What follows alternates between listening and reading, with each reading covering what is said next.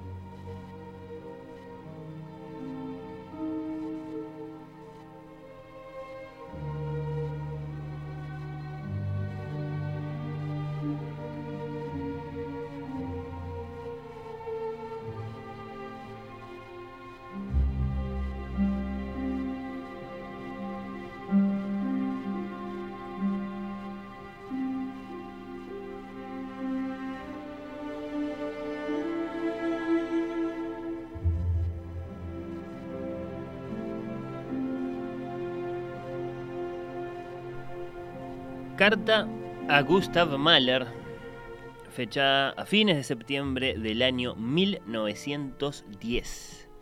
Mi querido señor, aquella noche en el hotel fui incapaz de decirle lo profundamente en deuda que yo estaba con usted por lo que me hizo sentir la noche del 12 de septiembre. Para mí es una necesidad imperiosa luego hacerle al menos un regalo por lo que le ruego que acepte el libro, mi último libro, que le envío adjunto.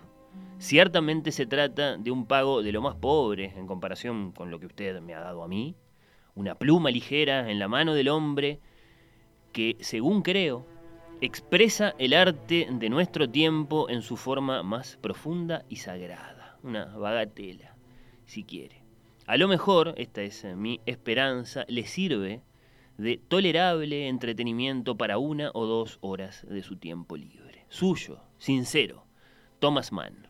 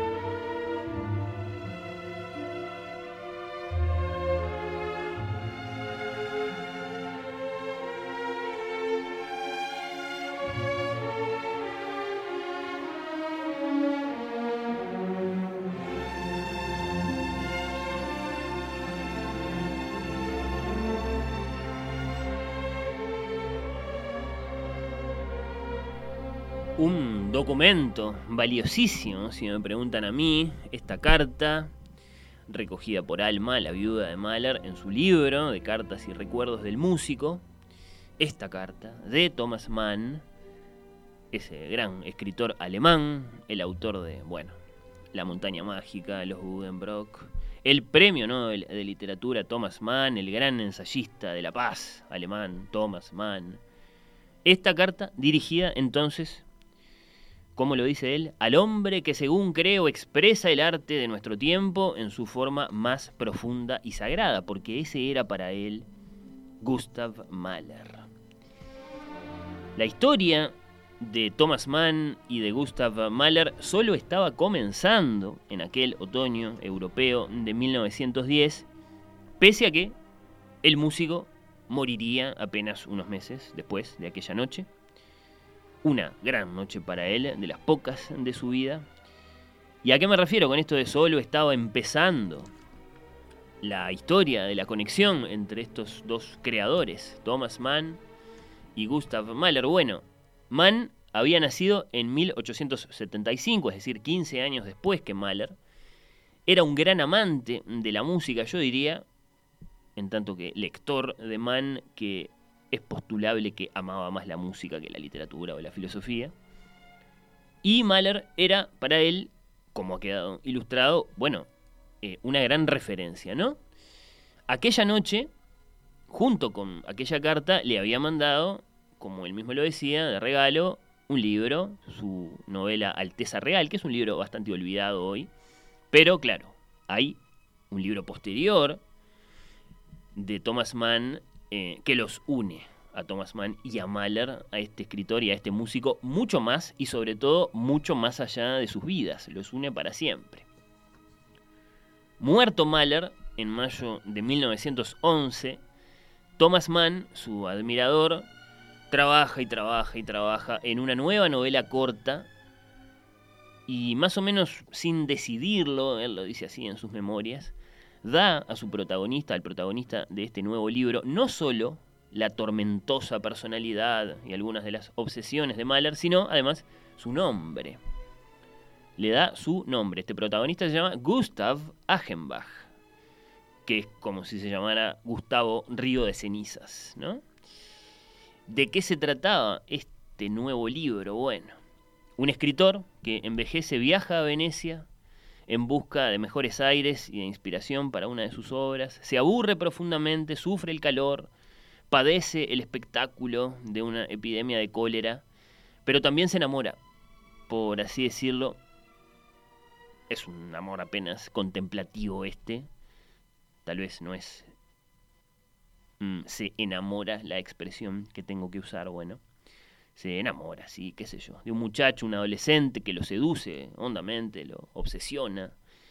En estas vicisitudes, la vejez, el cólera, la inspiración que no llega, la belleza de este muchacho, Tazio, que no puede dejar de observar, en una de las playas de Venecia, este Gustav, creado por Thomas Mann, según el espejo de Gustav Mahler, muere. Cuando Luquino Visconti, luego, 50 años después, lleva esta novela Muerte en Venecia al cine, famosamente, no resiste la tentación de poner a su película música de Mahler, lo que significa un hermoso y acaso imperecedero tributo a estos dos artistas, a Mann y a Mahler, y además, en ese contexto, el de los años 60, cuando se conoce esta película, Muerte en Venecia, con el centenario del nacimiento del compositor, significó también un gran relanzamiento de la obra de Gustav Mahler, postergada desde su muerte por décadas de, desdén y de antisemitismo. Si no fuera entonces por Visconti y por Thomas Mann, tal vez no tendríamos música de Mahler para celebrar.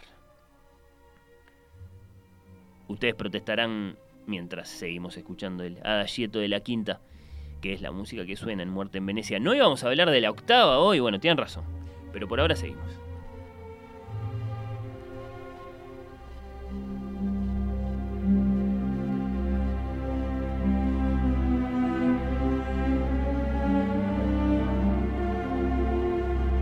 Porque además hay una razón para que estemos escuchando el adagieto eh, de la quinta, ¿no? Que es, bueno, esa, esa, conexión con Thomas Mann que es tan importante para la obra de la, de la que les quiero hablar, porque bueno, se acuerdan de la carta que les leía hace unos minutos, ¿no? La carta que decía, aquella noche en el hotel fui incapaz de decirle lo profundamente en deuda que yo estaba con usted por lo que me hizo sentir la noche del 12 de septiembre. ¿Qué se piensan que había ocurrido aquella noche?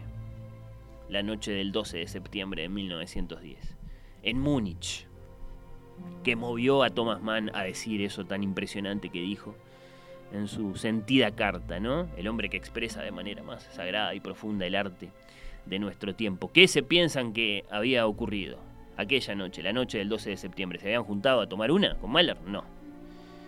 No, no, no, no. Bueno, lo que había ocurrido aquella noche, la noche del 12 de septiembre de 1910 en Múnich, había sido, señoras y señores, el estreno de la octava sinfonía, la sinfonía número 8 de los mil de Gustav Mahler.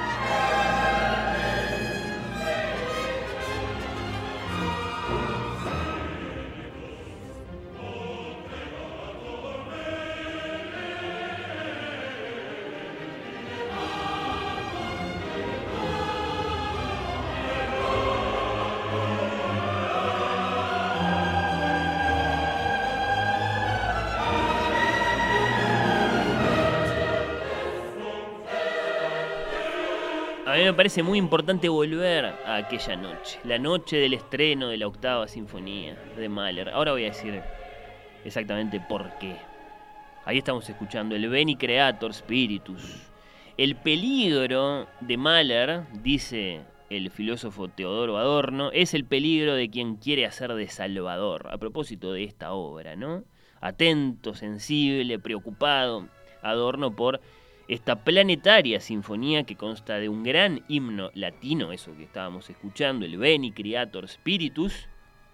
Ven, Espíritu Creador, visita las almas de tus fieles, llena de la divina gracia los corazones que tú mismo has creado. Beni Creator Spiritus. Bueno, ¿qué pasa si no viene? dijo uno. Consta, decía, de este himno cantado por todas las voces del multitudinario coro y en la segunda parte de una teatralización musical sinfónica, una especie de sinfonía en forma de cantata o algo así, de la escena final del Fausto de Goethe.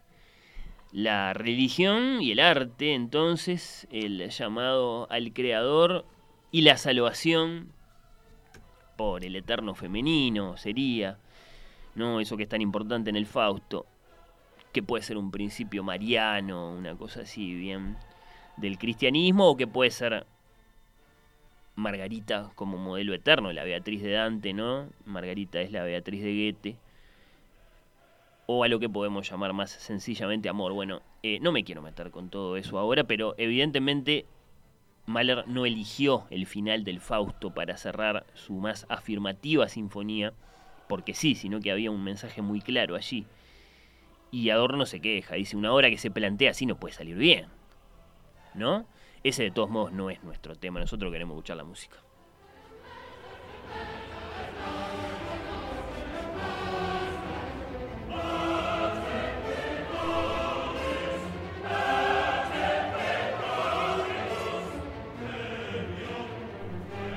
Nuestro tema, yo ya lo anuncié, es que en los próximos días vamos a poder conocer uno de los proyectos musicales más ambiciosos en la carrera del venezolano Gustavo Dudamel, el sello Deutsche Grammophon va a dar a conocer en estos días de junio la grabación del concierto en que Dudamel dirigió al frente de la Filarmónica de Los Ángeles y una gran suma de coros, más un coro de niños, más un gran elenco de voces solistas. Bueno, la Sinfonía número 8 de los Mil de Gustav Mahler.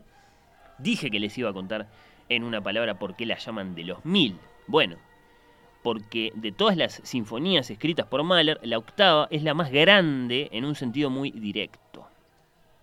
Por la extensión de, sus, bueno, de sus dos enormes partes, tanto como por el dispositivo necesario para interpretarla. Y esto realmente impresiona, ¿no? Eh, esta es la razón por la que es tan extraordinario poder hacerla, la octava. Una inmensa orquesta dotada de bueno, más allá de filas notablemente reforzadas, ¿no? Ocho trompas, por nombrar una cosa, ¿no? Ocho trompas para que se sitúen, una sinfonía de Beethoven se interpreta con dos. Bueno, eh, toda clase de instrumentos extraordinarios, dos juegos de timbales, un gong, campanas tubulares, un carrillón, órgano, armonio, dos arpas, celesta, mandolina, un piano, una cosa muy rara en una sinfonía, una banda, Mm, que debe situarse fuera del escenario, en lo alto, suele ubicarse en los palcos de los teatros. Y después, bueno, lo mencionaba, ¿no? Ocho voces solistas, una de las cuales debe ubicarse también cerca de la cúpula de la sala, lo más en lo alto que sea posible. Esta es una indicación muy precisa que hace Mahler para esa voz, para ese personaje en esta teatralización de la escena final del Fausto. Doble coro, doble coro, un coro ya es muy grande, dos coros, más un coro de niños. Bueno, por todo esto, de esta particularidad, el nombre que informalmente dio a la obra, uno de los patrocinadores en realidad que trabajó para los ensayos para su estreno en Múnich, como dije en septiembre de 1910, Sinfonía der Tausend, Sinfonía de los Mil. Y claro, entró a la sala este hombre miró el escenario y no vio mil, pero sí vio fácilmente 400 o 450 artistas sobre el escenario. De ahí entonces este nombre de los mil. mm, que la historia musical lo ha guardado, pese a la desaprobación del propio músico. Él no quería que le pusieran nombre a las sinfonías, pero bueno, le quedó que va a hacer esas cosas. El músico no las puede controlar. Y bueno, el titular de la clásica Yellow Label, la etiqueta amarilla, la Deutsche Grammophon, anuncia una grabación muy especial de esta obra. Tenemos muchas, sí, no tantas como de otras sinfonías por esto mismo, porque es muy extraordinario poder hacerla, pero tenemos algunas muy buenas, como la que estamos escuchando, dirigida por Claudio Abado.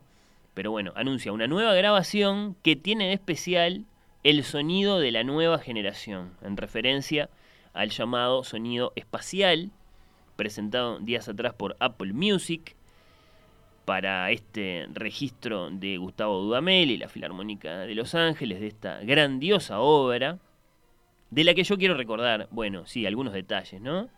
Para preparar el oído y el corazón, mm, en realidad, eh, escuchando, sobre todo escuchando, ahora vamos a escuchar la escena final de la octava, en una gran versión, una de las mejores hasta ahora. Vamos a ver qué pasa con esta de, Dudamel para, para el sentimiento de nosotros melómanos con esta obra.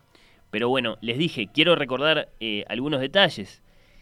Y por algo arranqué con la carta de Thomas Mann. Pocas noches después del estreno, ¿no? Esa carta nos sitúa en ese momento. Estreno al que también asistieron, vale decir, no sé, Richard Strauss, Camille Saint-Saëns, Anton Bevern, Arthur Schnitzler, eh, Max Reinhardt, todos los, los, monstruos del arte europeo de ese amanecer del siglo XX, ¿no? Y lo que quiero recordar es que aquella noche, dedicada a una de sus obras en su estreno, la octava sinfonía, fue, bueno, la única noche de ovación, de aprobación crítica, de cartas de admiración, de felicidad como compositor de Mahler en toda su vida la única. Él era un director absolutamente aclamado, venía de dirigir en Viena, había pasado por los Estados Unidos con la flamante y rutilante Filarmónica de Nueva York, pero como compositor las presentaciones de sus obras habían sido hasta ese momento todas invariablemente un fracaso. Aquella noche, en cambio, tuvo sus 20 minutos de ovación, dicen las crónicas, ¿no? Toda la aprobación de la crítica, los saludos de los grandes artistas de la época. Fue la única noche de felicidad como creador que tuvo en su vida. Y ya no tendría otra, ¿no? era la única hasta ese momento y no habría más. Y es que, bueno, en los, en los instantes finales de la octava, con ese Blicket auf, mira hacia arriba con las voces, eh, el multitudinario coro, por favor, vean fotos Vean filmaciones, parece la Ámsterdam en una noche de clásico, de tan enorme que es el coro, pero no, es el coro de la octava. Bueno, las voces del coro cantando la salvación, esculpiendo frases como si fueran preguntas que necesitan una investigación a fondo, esto lo dice Dudamel, ¿no? apoyadas en los, en los imponentes acordes del órgano. Bueno, había hundido Mahler a todos sus espectadores y luego por extensión a todos nosotros, a aquellas 3.000 almas en aquel teatro en Múnich y sí a todos nosotros hasta ahora en una emoción tan envolvente, tan transformadora como, como no se experimenta nunca eh, con una música, ¿no? Y esta música ciertamente no se parece a ninguna otra, es una, a ninguna otra, es una música que tiene sus problemas por otro lado, de tan grande que es. Los que saben dicen que de hecho no se la puede interpretar propiamente eh, como, como lo hace un director cuando tiene verdadero control de la orquesta.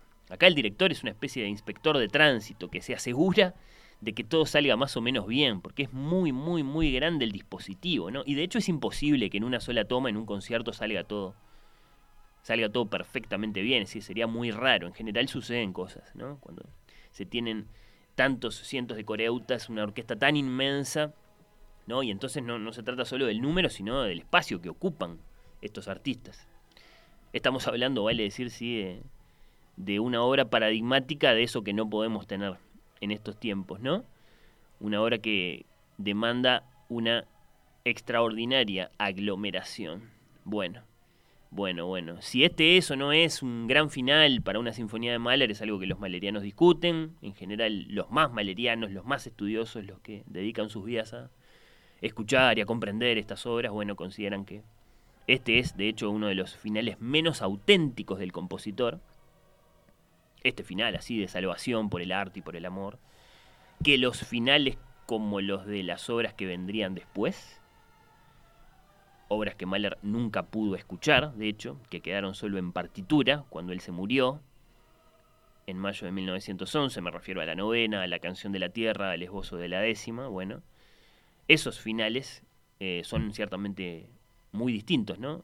Finales que aceptan con desgarro primero y con calma después la derrota de todas las esperanzas, ¿no? Entonces, bueno, se discute, sí qué representa este final, este llamado al creador, en un Mahler que hacía mucho tiempo que, que no creía, en principio, ¿no? Bueno, diríase que Mahler no se podía ir del mundo sin escribir una música hecha de luz como esta. Para nosotros esa luz después es la luz de Fausto que se salva y nos salva y es la luz, repito, de la única vez que Mahler fue feliz con su propia música. Bueno, Ojalá esté buenísima la versión de Dudamel, lo tiro desde acá. Dicen las crónicas que va, bueno, de la emoción profunda al escalofrío inaguantable, ¿no? Quienes estuvieron esa noche en Los Ángeles, vamos a escuchar el registro cuando esté disponible en estos días. La vamos a escuchar con audio espacial. Hay que pedirle columna a Gustavo Galino con Romina en, perspectiva para que explique bien qué clase de experiencia sonora es esta. Bueno, la vamos a comentar también esa versión. Ahora lo prometido. Final de la octava sinfonía de Mahler. Dirige Claudio Abado. Adelante, maestro.